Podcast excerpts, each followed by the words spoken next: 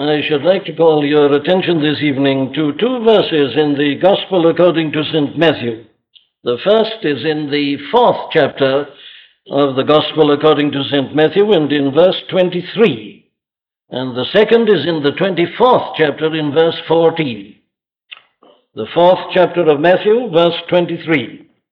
And Jesus went about all Galilee, teaching in their synagogues and preaching the gospel of the kingdom, and healing all manner of sicknesses and all manner of disease among the people.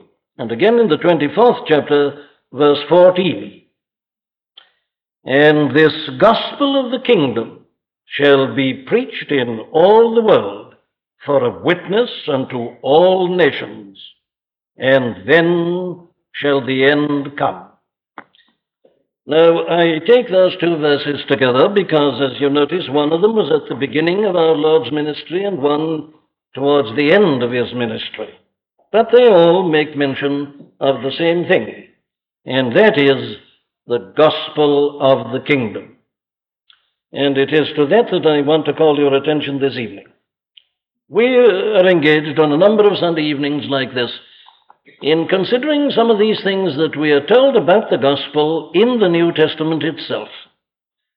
And we're doing that, as I'm reminding you Sunday by Sunday, in order that we may really know what it is. The world is in terrible straits, and what it needs above everything is the gospel. But what is the gospel? Is there clarity of understanding? What is it really? What does it teach? What does it offer? What does it give? And this is the great tragedy of the hour this confusion in the church as well as outside as to what the gospel of Jesus Christ really is. Now, my position as I'm expounding it is this that I know nothing about the gospel apart from what I have in this book. To me, the fact that I happen to be alive in the 20th century doesn't make the slightest difference. I've referred to two men in my announcement, one of them who lived 400 years ago. He preached the same gospel as I'm trying to preach. I referred to the second man, George Whitefield. He preached exactly the same gospel. Because the two men expounded the scriptures. And we know nothing about these things apart from the scriptures. There is nothing that is quite so fatuous as to feel that because we happen to live in 1964 that we need something new. That is, of all the fallacies about the gospel, the most fatuous and the most ridiculous. Time has got nothing to do with this. The very essence of the gospel is that it is something that comes out of eternity into time. Now, we've been seeing that at great length. We've been seeing it as we considered, especially this great term about the gospel, the mystery of the gospel. And now, as we approach this season of Christmas, and think again about the coming of the Son of God into this world, this whole element of mystery comes to us anew and afresh, and with a new urgency. So we are going to look at this particular statement concerning the gospel which is contained in this phrase. It's one of many, as those who attend here regularly will, will realize. But it is a very important term. And I say that for this good reason. It is the term that our Lord Himself used most frequently. When He began to preach, this is what He preached about. He preached uh, to this effect that the time is fulfilled. The kingdom of God is at hand, he said. Repent and believe the gospel. So, because he himself referred to the gospel in these terms so frequently, it obviously is of the greatest possible importance. He starts with it, and as I've shown you from the 24th chapter of this same gospel, it is the thing that he emphasized at the end. Nobody can read the pages of the four gospels without noticing that our Lord was constantly preaching about this kingdom, the kingdom of God, the kingdom of heaven. It was the very center of the whole of his message. He said he'd come into the world in order to found and to establish the kingdom of God. That's his whole purpose, He says, The time has come, it's fulfilled, it's arrived. The kingdom of God is at hand. Here it is. Now then, he said, This is what I want to tell you about. And he goes on, as I say, re, Uh, referring to this constantly everywhere in all his preaching and teaching. You remember the occasion when addressing the Pharisees and scribes and others, as it's recorded in the 16th chapter of the Gospel according to St. Luke, he puts it like this in verse 16 The law and the prophets were until John. Since then, since this time, the kingdom of God is preached, and every man presseth into it. He said, That's the thing now. This is the big thing. Before, under John the Baptist, even, it was a question of law. But now, the kingdom of God is preached, and every man presseth into it. Or, as it's reported in this 11th chapter of this Gospel according to St. Matthew, he says that uh, preaching this kingdom, the violent take it by force. Now, the question, therefore, that arises for us tonight is this What does all this mean? The Son of God came into this world in connection with the kingdom of God. He came to introduce it, to usher it in. He's been sent, he says, to do that. So at once in his preaching, he begins to talk about this, and he keeps on doing so, emphasizes it at the end. Now then, what's it all about? What does it mean?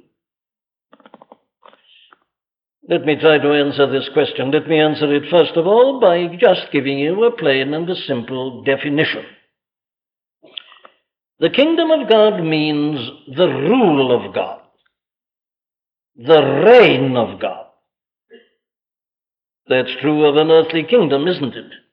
A kingdom suggests at once a king, the place in which the king has rule and authority and power.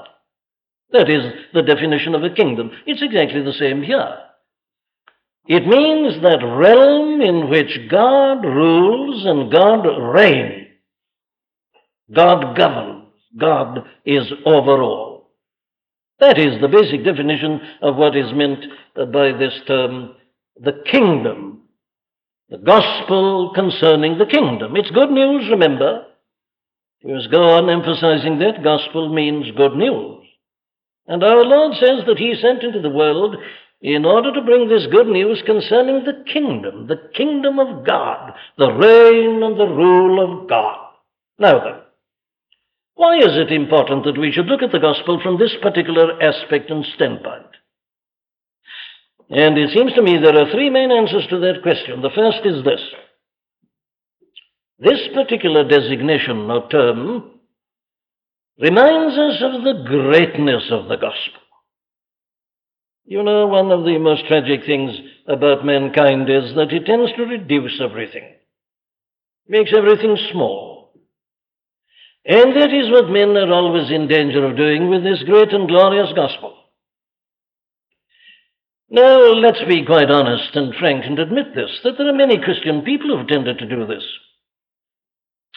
There are so many people who always talk about the gospel in purely subjective terms. What I mean by that is this. If you ask them uh, what it means to be a Christian, if you ask them to do what is called giving their testimony, they will almost invariably do so in some purely personal manner. They will say that they are glad to testify that the gospel has made them happy. The gospel has given them peace. The gospel has given them healing. The gospel has given them this, that, and the other. Well, this is all right. The gospel, thank God, does that. But you know, my dear friends, that isn't the whole of the gospel. And very often, in just putting it like that, we are guilty of reducing the gospel and its glory to the level of the cults. That's what the cults are always saying, isn't it? Believe me, says the teaching of the cults, and you'll get rest. You'll no longer worry. You will lose your insomnia, and you'll feel that you're fit and strong, and you'll have confidence in yourself. That's what the cults are always offering. You see, they start with men and they end with men, and they're agencies which are designed to give us something. And so often the gospel is represented just uh, in that way, and as if it were something just designed to give us this, that, or the other that we happen to need. I say, thank God. There are these personal and individual blessings in connection with the gospel. But this designation reminds us that that isn't the whole of the gospel by any means. In a sense, it's even the smallest part of it. Well, what is this gospel? Well, the gospel reminds us in this very term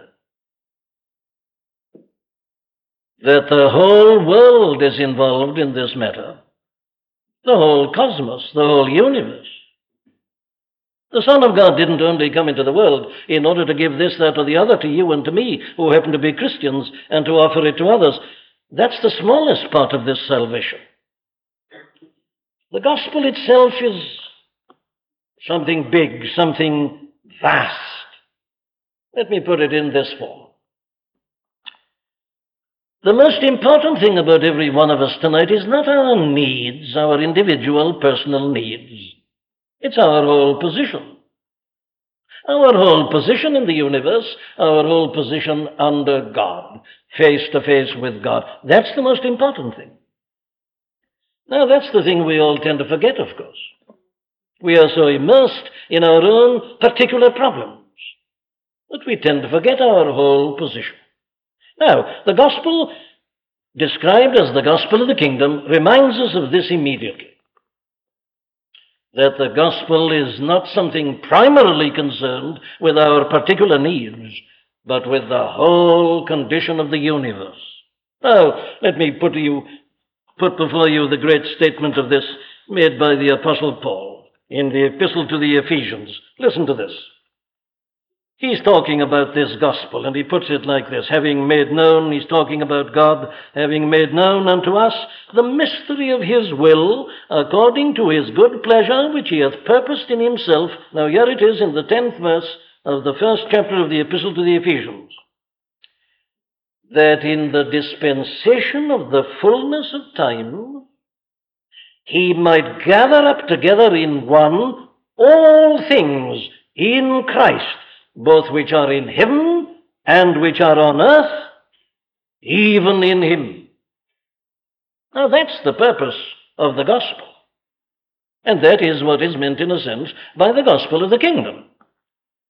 The Son of God came into this world not only to deal with my particular needs, He has come to do something about the whole universe things in heaven, things on earth, and as Paul adds elsewhere, things under the earth as well. You see, this is a vast it's a great gospel. The gospel of the kingdom of God, the reign and the rule of God. Or let me put that in another form. There is, as we are reminded by this designation, a universal character to the gospel. I mean this.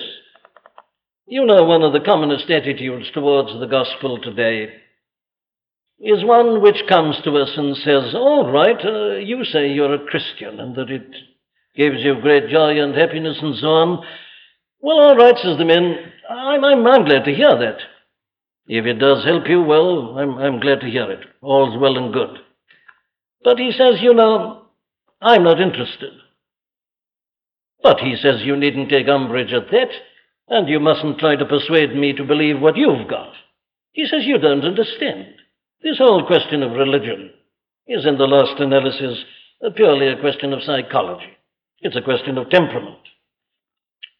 There are certain people like you, he says, who obviously have got a religious temperament, religious complex, if you like. You are interested in this sort of thing, this kind of thing appeals to you, and you like it, and you're helped by it. Well, all right, he says, carry on with it. I'm not. I don't happen to be that type. If I were that type, no doubt I'd be interested in religion as you were interested in religion. But I'm not, you know. I get much more out of nature. I go for a walk on Sunday, and there I get what you get in your chapels listening to your gospel. Or I get it in music, says another. I get it in art, says a third. And on and on they go. And they think that thus, you see, they've, they've answered the whole question. They, they, they, don't object to us, but uh, they, they're just not, are not like that. Now, here's the answer to that. This is the gospel of the kingdom. In other words, we mustn't start with the individual. We mustn't start looking at it in terms of the individual. We must start with the general. And the moment you do that, you will find that it's something that speaks to everybody.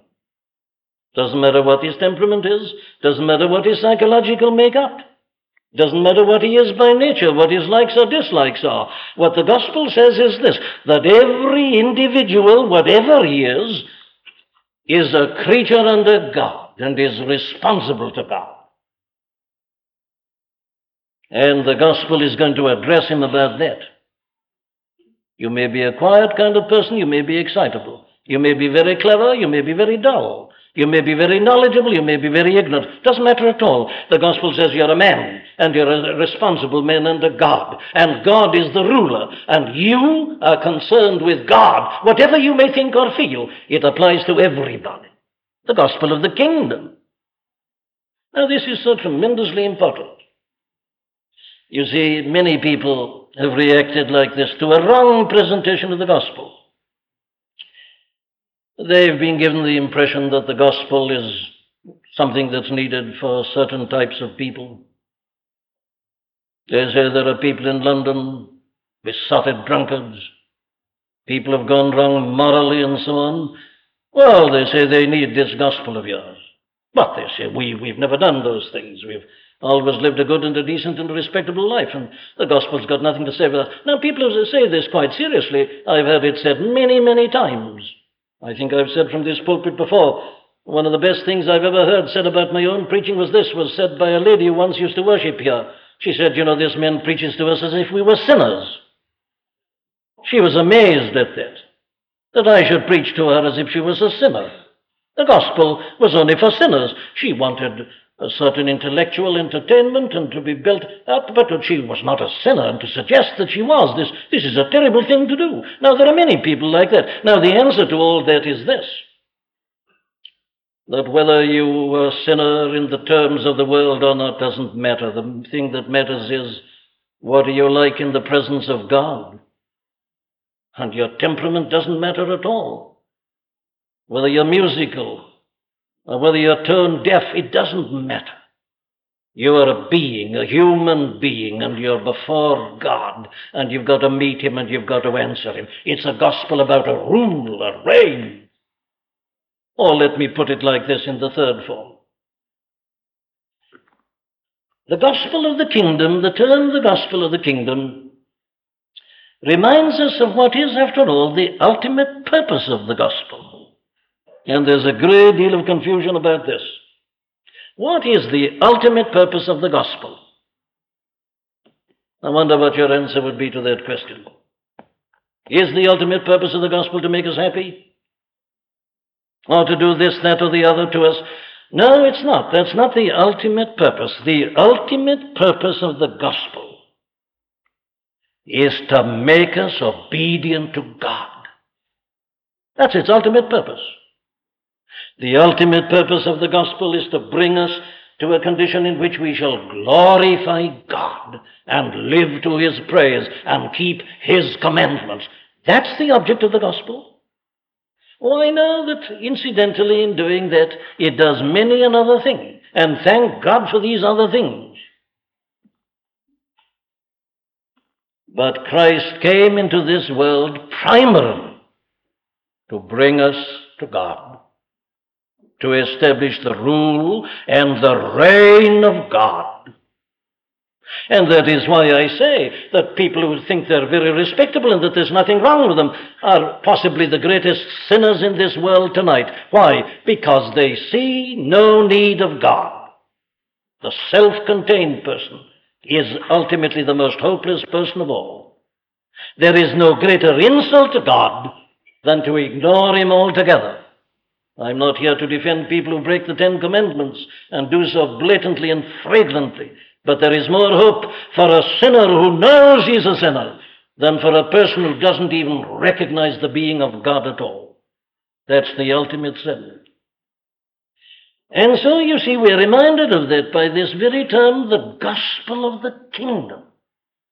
And this is the term that is most frequently to be found on the lips of our blessed Lord and Savior. Now I'm reminding you that he tells us that he came into this world in order to establish this kingdom. And that at once raises the fundamental question Why did he have to come into the world in order to do that? What's he mean by it? He's born a baby in Bethlehem to bring in the kingdom of God. Why did the Son of God have to leave the courts of heaven? Why uh, do we consider this mystery of godliness? God was manifest in the flesh. Because it is the only way whereby he can bring in the kingdom of God. But why is this necessary, I ask? And in asking that question, I'm asking the question of questions for this hour. Here's the question at the back of all your political questions. Here's the ultimate cause of all your political problems and every other kind of problem. Here's the ultimate explanation of all your sociological problems, every conceivable problem. Why did the Son of God have to come into this world to bring in this kingdom? Now, if you can't answer that question, it just means that you don't understand the message of the Bible. The great message of the Bible is really to answer that question. And I say again, you don't understand the problem of the world today unless you can answer that question. What does it mean? Well, it means this. This world has got into the wrong hands. It's as simple as that. God made it, He made it perfect. It's His world. He governed it, and men rejoiced in obeying Him. Then came that fatal thing you see, you don't begin to understand Christmas unless you understand the book of Genesis. The Bible is a book of beginnings. The original beginning, the creation, then this new beginning. The whole of the Old Testament after the fall is waiting for a new beginning, and it comes. Old Testament, New Testament, new beginning. It's a book of beginnings.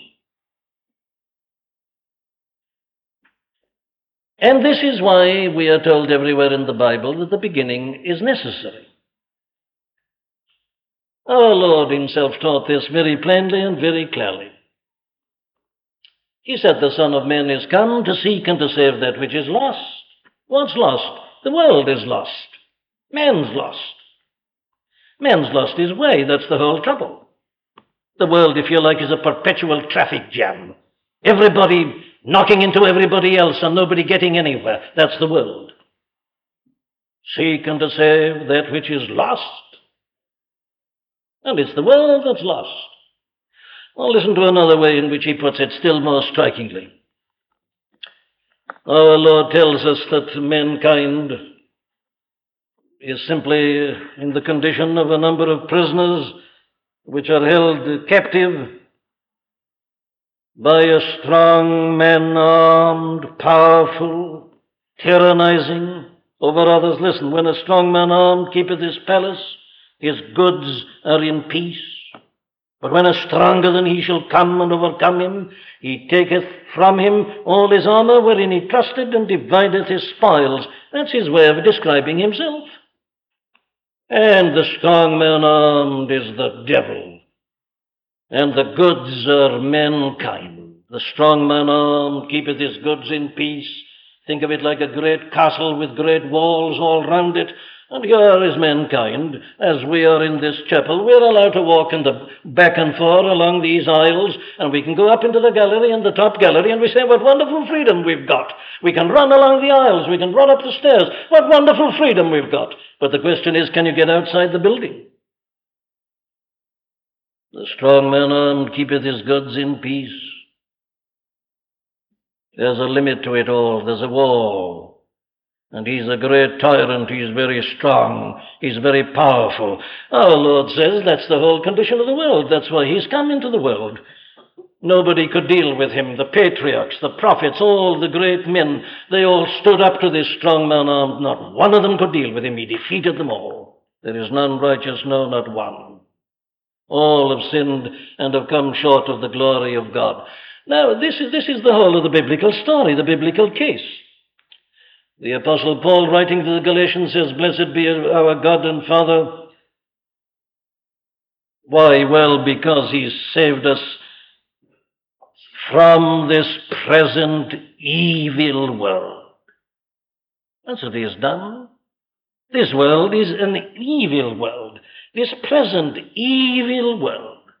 The apostle says again that the whole of mankind by nature is under what he calls the dominion of Satan. He tells the Colossians that they've been translated from the kingdom of darkness into the kingdom of God's dear Son. You remember that on the road to Damascus, Saul of Tarsus met the risen Lord, and he said, I'm going to make you a witness and a minister. And I'm going to send you to the people, the Jews, and to the Gentiles. What for? To turn them from darkness to light and from the power of Satan unto God. You see, these are the universal terms that are used right through the whole of the Bible. The Apostle Paul indeed goes so far as to say this that the devil is the God of this world. Why isn't this gospel preached? Why isn't it believed? And the answer the apostle gives is this the God of this world hath blinded the eyes of them that believe not, lest they believe the glorious gospel of Christ. He tells the Ephesians, You were he quickened who were dead in trespasses and sins, wherein in time past he walked according to the course of this world, according to the prince of the power of the air, the spirit that now worketh in the children of disobedience Here's the state of the world, and here's the only explanation of it. And you see, they go on and say something like this. The apostle again says to the Romans that the natural mind, that's to say, man as he is by nature, is enmity against God, is not subject to the law of God, neither indeed can be. That's just another way of saying that people are outside the kingdom of God. They don't recognize him, they don't obey him, they don't submit to his rule and to his reign. They're enemies, they're rebels, they're antagonistic. They're all against God. And lest you may think this is only the teaching of the Apostle Paul, listen to John. John, in his first epistle, he says, The whole world lieth in the wicked one. And he uses a very strong term there. He says, The whole world now is in the embrace of the wicked one. He says, You are of God, little children, and that evil one toucheth you not, but the whole world lieth in the evil one. This is profound biblical psychology. This is the sole adequate explanation of the state of the world tonight. It is in the embrace of the devil, the God of this world, the prince of this world. And that's why it's living as it is. The devil instigates evil, he organizes it, he works in the minds of men, he works in their imaginations. Don't we all know something about this? You may wake up in the morning and thoughts come to you. You are not awake enough to think, but they came and they master you. They'll put you wrong for the whole day. They come to you at your most sacred moments. Where do they come from? The answer is this prince of the power of the air, the spirit that now worketh in the children of disobedience. Now you see, this is the universal teaching of the Bible. The world is under the dominion of the devil. It's in the kingdom of darkness, in the kingdom of evil, the kingdom of Satan, the kingdom of hell.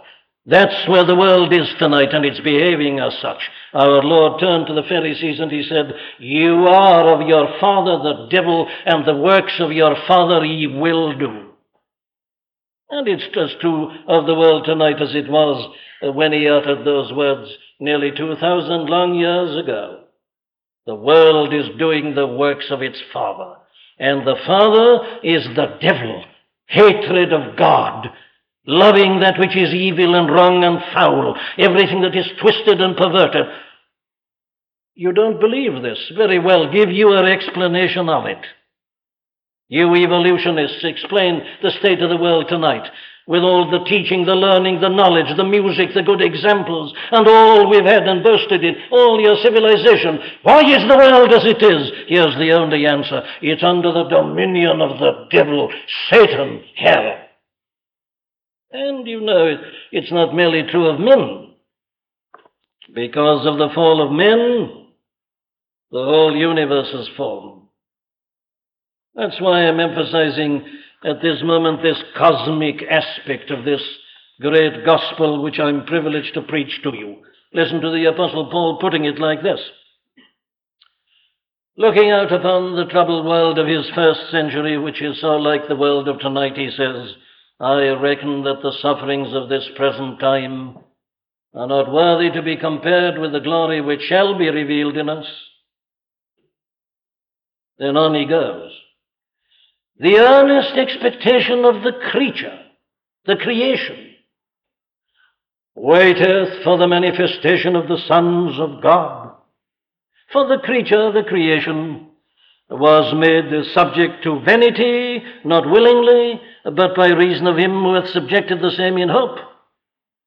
Because the creature itself also shall be delivered, listen, from the bondage of corruption. The creature, the creation. The animals, everything in creation is in the bonds, the bondage of corruption. It shall be delivered, he says, from the bondage of corruption into the glorious liberty of the children of God. Then he goes on, for we know. Do you know this? That the whole creation is groaning and traveling in pain together until now. That's what he says about creation. And isn't it true? Nature red in tooth and claw. God didn't create a world like that. This is the result of men's disobedience. This is the result of the men being under the dominion of the devil and of Satan. Man's wrong and his mind is warped and antagonistic, but the whole of creation has fallen with him. Things in heaven, things on earth, things under the earth. Angels have fallen. The whole cosmos has fallen. Now, my dear friends, it's in the light of this, you see, that you begin to understand the meaning of this phrase, the gospel of the kingdom of God. That's why the Son of God came into this world. We are also ridden with pantomime ideas that we lose the glory of Christmas. Beautiful picture, we say, wonderful conception. Babe in a manger and in a cradle. Let's have a crypt and let's play act about it all. Ah! What blindness, what ignorance, what childishness.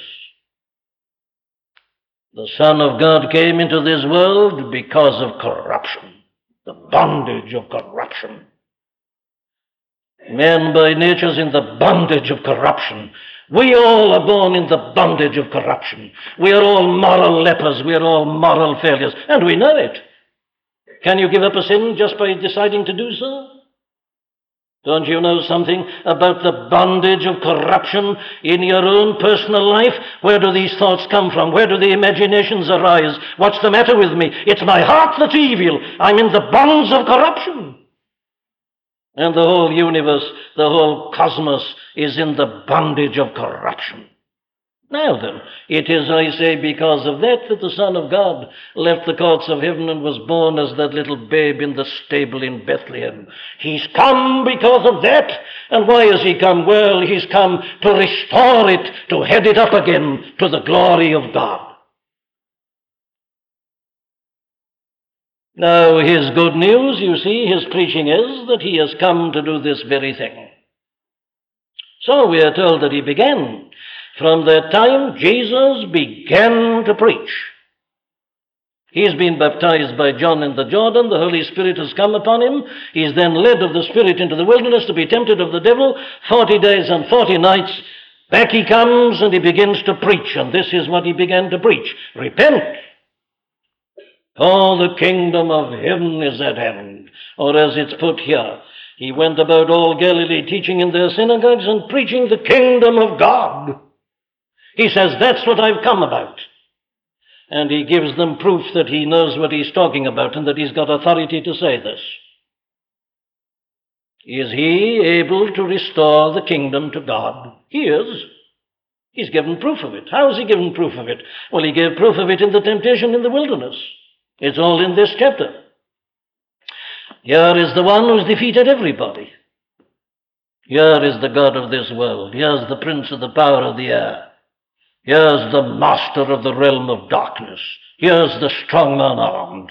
And he comes and in his fatal self-confidence, he pits himself against this mighty person who's come in the form of a babe. And he comes with his sarcasm and he says, If thou be the Son of God, very well, give proof of it. and he is repulsed by a word, he's answered by a scripture, he's completely routed. Here is the first who is able to meet the devil in single combat and defeat him and rout him. Here is one who can speak with authority. He conquers the master of evil, the controller of the bondage of corruption. The devil never found anything in him. Our Lord was able to say that at the end Satan findeth nothing in me. He never wavered, he never fell, he never came near to it. He resisted him entirely without sin. Like us in every other respect, sin apart. But wait a minute, that isn't the only proof that he's given that he is the one who can establish this kingdom and reign of God. He not only can defeat the enemy in this single combat, he can master the hordes and the minions of the devil. There they are, these people suffering from all manner of sickness and of disease, those who were taken with divers diseases and torments, and those that were possessed with devils. And there's devil possession in the world still. Not merely men and women sinning, but the devils entering into them and controlling them and mastering them. Devil possession. It's on the increase in this country. Devil worship, devil possession. People selling themselves to the devil, and he grips them and controls them, and they're helpless in his hands. Here's one who can cast them out with extreme ease. And indeed, he even says that. There's a very interesting account of him casting out a dumb devil uh, given in the 11th chapter of the Gospel according to St. Luke, in the one that contains the verse about the strong man armed. And they saw him casting out this devil, and some said he casteth out devils through Beelzebub, the chief of the devils. Others tempting him sought of him a sign from heaven. He, knowing their thoughts, said unto them, Every kingdom divided against itself is brought to desolation, and a house divided against a house falleth. If Satan also be divided against himself, how shall his kingdom stand? Because you say that I cast out devils through Beelzebub, the chief of devils. And if I by Beelzebub cast out devils, by whom do your sons cast them out? Therefore shall they be your judges. Listen, but if I with the finger of God cast out devils, no doubt the kingdom of God is come upon you. And he did. He had authority over the devils. He has authority over diseases. He has authority over the wind and the sea and the storm and the rain. He's master. He has authority over men. Here he is addressing these men following their usual work and employment, two brothers, Simon called Peter and Andrew his brother, he saw them casting a net into the sea, for they were fishers. And he saith unto them, Follow me, and I will make you fishers of men. And they straightway left their nets and followed him. The power, the authority, the command, and so with all others. Here is one who is a master of men, master of nature, master of demons, master of the devil. He proved it in his life. He proved it still more in his death upon the cross on Calvary's Hill. Just before he died, he said, Now is the judgment of this world. Now is the prince of this world cast out. And he cast him out by dying. The devil thought he'd got him. It was there he defeated him. There is the masterpiece of it all. So the Apostle Paul, in writing to the Colossians, is able to say that it was in the cross above everywhere else that he triumphed over all these powers, blotting out the handwriting of ordinances that was against us, which was contrary to us, and took it out of the way, nailing it to his cross. And having spoiled principalities and powers, he made a show of them openly, triumphing over them by it. The devil defeated and routed, ridiculed before the whole cosmos by the death of the Son of God and his subsequent resurrection. Now then, my friends, that is his claim, and that is how he substantiates his claim. But let me close by putting it to you like this, so that you may see how practical this message is. How does Christ establish this kingdom? And it's here, of course, you've got the greatest misunderstanding, because here the mystery is the greatest. How does he bring in this kingdom? The first answer I've got to give is a negative one. He doesn't do it outwardly. That's the thing he said, you remember to Pontius Pilate. Are you a king? says Pontius Pilate. Yes, I am, says Christ, but you don't understand what I mean by that. My kingdom, he says, is not of this world.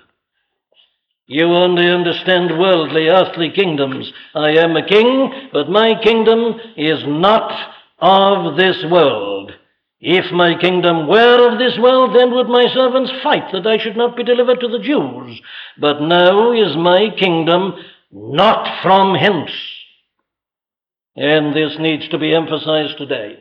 He said again, you'll find it in Luke chapter 17, verse 20, the kingdom of God cometh not with observation. The kingdom of God, he means, cometh not by some outward show. Now, that was the great mistake of the Jews. They looked for the kingdom of God to come with an outward appearance, an outward show, by observation. Everybody makes this mistake. The Jews did.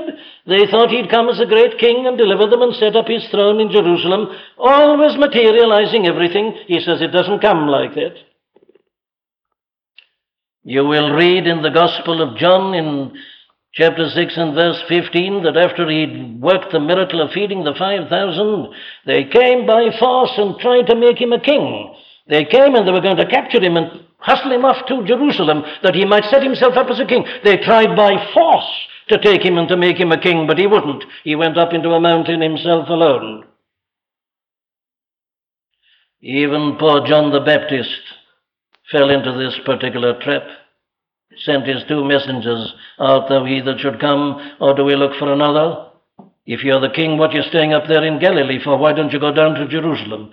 If you're the king, why do you spend your time with a handful of poor, ignorant people? Why not come up and address the authorities? If you're a king, man, exert yourself, show your authority, take your throne and reign. Back goes the message John, this is what I'm doing. Have you forgotten the writing of the prophets? Work it out for yourself. And you know a most astonishing thing of all? Even the very inner circle of his own apostles and disciples even they misunderstood the whole thing. Being assembled together with them, he commanded them that they should not depart from Jerusalem, but wait for the promise of the Father. He appeared to them, among whom also he showed himself alive after his passion by many infallible proofs. And he began again speaking to them of the things pertaining to the kingdom of God. This is even after the resurrection, remember.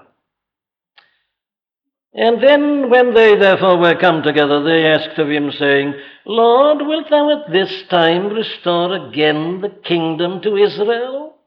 Always materializing. Is, is this the time that you're going to restore the kingdom? Are we all suddenly going to be put into the chief positions? Is it? Ah, oh, he says, you don't understand. That's not the way it's coming now. What does all this mean? Well, I'm emphasizing that you must get rid at the present time of this outward show of the kingdom. The kingdom of God is not political. Oh, this has been the tragic blunder of the centuries. The kingdom of God doesn't come by force of arms. That's Mohammedanism. It's not Christianity. Christianity fell into the trap. The Crusades, in my opinion, fell into this very trap. The Crusaders. You can't make people Christian by the power of the sword. You can't make people Christian by acts of parliament either. You can't Christianize a country. You can do what you like in your parliaments. That doesn't promote Christianity. It doesn't come with outward show. It's not of this world. It doesn't come with observation. How does it come? Oh, it comes secretly. This is the mystery of the kingdom. You go home and read tonight the 13th chapter of the Gospel according to St. Matthew, and you'll find that it's full of parables concerning the mystery of the kingdom. People didn't understand it. You see, they wanted that outward, external. They still do. But it isn't like that. It's a mystery. And it's the mystery of this kingdom uh, working amongst individuals. He says, Do you want to know what the kingdom of God is like? Well, it's not like a great king setting up a great army and attacking a foe and conquering him and setting himself up over all. It isn't that. It isn't politicians trying to legislate the Sermon on the Mount and talking politics always. It isn't that. What's it like? Well, he said, you know, it's like a sower sowing seed into the ground. That's the kingdom of God. It's a word, it's a message, it's something that goes to the hearts of men. Or it's like leaven, a bit of uh, leaven that a woman put, takes and puts in a measure of flour. Or it's like a man going out with a dragnet and drawing in fish, some good, some bad. Or it's like a man uh, in a field stumbles across a hidden treasure when he wasn't looking for it. Or it's like a merchantman seeking goodly pearls. And at last he finds a pearl that so valuably sells everything in order that he may get it. That's the kingdom of God, the mystery. And it grows secretly, it grows quietly. There's no great outward show. There's no military victory. There's no political enactment. The world says nothing's happening. You people are preaching, but what's taking place? Oh, the blindness of mankind. This is a mystery. It happens in the hearts of men. It happens in the individual conscience. It happens in a life changed, and the great world knows nothing about it. It won't be in the headlines tomorrow, but it's registered in heaven. That's the mystery of the kingdom, the mystery of a kingdom that cometh not with observation. When they say to you, Lo here or lo there, don't believe them, he says. The kingdom of God is amongst you. It's here now, but you don't see it. It's this influence, it's this thing that takes hold of a man and delivers him out of this present evil world. It's this thing that translates a man out of the kingdom of darkness into the kingdom of his dear, of God's dear Son. It's this amazing change that takes place in a man's heart and in the depths and vitals of his personality that we were talking about a fortnight ago, the rebirth. So our Lord says in his prayer for his disciples at the end, I ask not that thou shouldest take them out of the world, but I ask that thou shouldest keep them from the evil one. They are not of the world, even as I am not of the world, but they're still in it, remember? You're in the world, you're not of it. You've been taken out of its kingdom into the kingdom of God. You live in this world, but you belong somewhere else. That's the glory of this kingdom. Our citizen, says Paul, is in heaven. That's the kingdom we belong to. Our citizenship is in heaven, from whence also we expect the Savior I'm a citizen of Great Britain and I'm here to keep its laws, but I don't belong to it. I belong to heaven. There's my citizenship. That's the place I belong to. That's the place I'm going to and to spend my eternity. My citizenship is in heaven. This is the victory that overcometh the world, says John, even our faith. We are still in it, but we don't belong to it. Without the world realizing what's happening, we've been moved, we've been changed, our whole allegiance is entirely different. Even as when the Son of God came into the world, the world knew nothing. The rich people, the big people, the great people were packing the hotels, the inns of those days in Bethlehem. They may have heard a rumor that a poor girl had uh, come up pregnant at the last moment had given birth to a babe. What, what is that? They were discussing this new enactment of Augustus Caesar, who'd sent out a new decree and edict to tax the whole world. That's what they were talking about, and the world is still talking about it tonight. 15% duty. Increasing income tax. These are the things that matter. And they don't know that the power of God unto salvation is here and is changing men and women, delivering them from a life that only lives in terms of ready reckoners and how much I've got to pay and how much can I cheat and how much can I have to spend on my flesh, eating and drinking and my sex. Deliverance from that. The world knows nothing about it. But that's how the kingdom of God is being established, and that's how it's been increasing. This has been going on, you know, for nearly 2,000 years, and it will go on until when? Well, here it is, Matthew 24 14. And this gospel of the kingdom shall be preached in all the world for a witness to all nations, and then shall come the end. Here he is, Nearly 2,000 long years ago, the carpenter of Nazareth, this fellow who's never had any training and who has no learning, he says, This gospel that I'm preaching to you and have been preaching to you for three years, This is going to be preached as a witness to all the nations of the world. Every one of them. Why? Well, because that is the way in which the kingdom of God is being built up. Not by armies, not by acts of parliament, not by political reformations.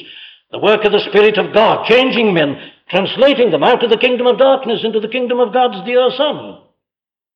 And it's going on in all nations, and it's going to gather men and women out of all nations and tribes and languages, whether they're black or white or pink, it makes no difference. Out of all nations, building up the kingdom, and it'll go on until it has been preached like this unto all nations for a witness and a testimony. Then cometh the end. And then, when the end comes, the kingdom of God will come with observation. Then he will come in a visible manner. Even as he ascended up on Mount Olivet, he'll come again in bodily form, and every eye shall see him, and he will manifest himself to the universe. And he will come in judgment. Oh, yes, he's coming again as he came the first time. The first advent reminds us of the second advent. He will come, he will so come in like manner, even as you have seen him going. King of kings, Lord of lords, riding the clouds of heaven, surrounded by all the holy angels, he will come and judge the world in righteousness. This is a part of his own message, a part of his own gospel. He's taught it, he's prophesied it, and all his prophecies hitherto have been verified and, this shall be. And you know, my friends, when he comes, he will judge in righteousness. And all that belongs to the devil and his followers will be cast into a lake of perdition forever and ever. The kingdoms of this world shall become the kingdom of our God and of his Christ, as certainly as we are here. The elements will melt with a fervent heat. The whole universe will be purged from this bondage of corruption. There's a day coming when even creation will be renovated. Nature will no longer be red in tooth and claw. The lion shall lie down with the lamb, and the wolf shall feed with the ox. And even the serpents will become harmless. A little child will be able to handle them. Even creation is going to be delivered from the bondage of corruption into the glorious liberty of the children of God. Oh, yes, the universe is going to be restored to God uh, to a belief in Him, to a submission to Him, to an obedience to Him, a glad obedience, a joyful obedience. Men redeemed will live to His glory and His praise and will rejoice in it. There shall be a new heavens and a new earth wherein dwelleth righteousness. And those who believe the gospel of the kingdom shall be in that kingdom of glory with him, reigning with him, rejoicing with him, spending their eternity in that glory that baffles description. Jesus shall reign where'er the sun doth his successive journeys run. His kingdom stretch from shore to shore, till moon shall wax and wane no more. He'll destroy all his enemies, how? With the breath of his nostrils.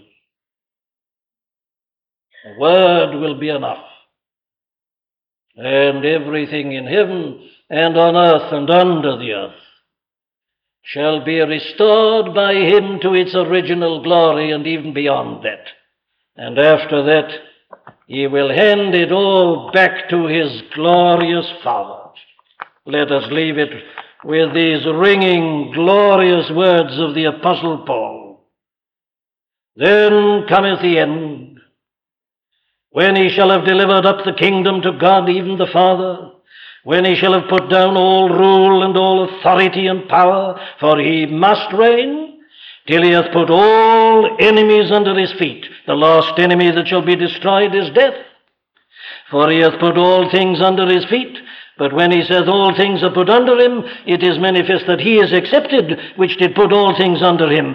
And when all things shall be subdued unto him, then shall the Son also himself be subject unto him that put all things under him, that God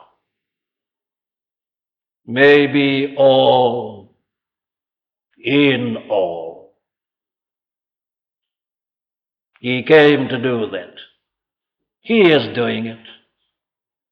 He will finish and complete the work, and the kingdom of God shall cover the earth as the waters cover the sea. My friend, the one question for you and for me is this Are you in this kingdom? Who's governing your life? It's either the devil or else it's God. How do you react to the commandments of God? Do you hate them? Are they grievous? Do you dislike them? If so, you belong to the devil, and you'll receive the destruction that is awaiting him and all who belong to him. All his kingdom is going to be destroyed. Or can you say with the Apostle John, his commandments are not grievous? I delight to do thy will, O God. If you long to serve God and to obey Him and to keep His commandments, you're in His kingdom. For the kingdom of God is the place in which men live for Him and for His glory and for His praise and delight in keeping His commandments. Are you in the kingdom of God? It's good news. This world is not going to go on like this forever. It's all going to be changed. It's all going to be made glorious. Would you like to be in that glory and sharing it? Very well, repent as he says. Repent, acknowledge your sin, acknowledge your enmity to God, acknowledge your beastly self righteousness. Acknowledge your human trust in yourself and in other men. Get down, admit it, confess it, grovel in the dust beneath him, and tell him that you deserve nothing but damnation. Repent. But go on to believe the gospel, the good news of the kingdom of God, which is opened to us by the very Son of God Himself in order that we might enter it and enjoy it for all eternity, became a babe and even died on the cross and was buried, but rose again and is preparing a place for us. Repent and believe the gospel, and you will become a citizen of the kingdom which can never be shaken, the everlasting kingdom of God. Blessed be God for the good news of the kingdom of God in Jesus Christ, his Son. Amen. The closing hymn is hymn number 325. 325. Hark the song of Jubilee, loud as mighty thunders roar, o'er the fullness of the sea when it breaks upon the shore. 325.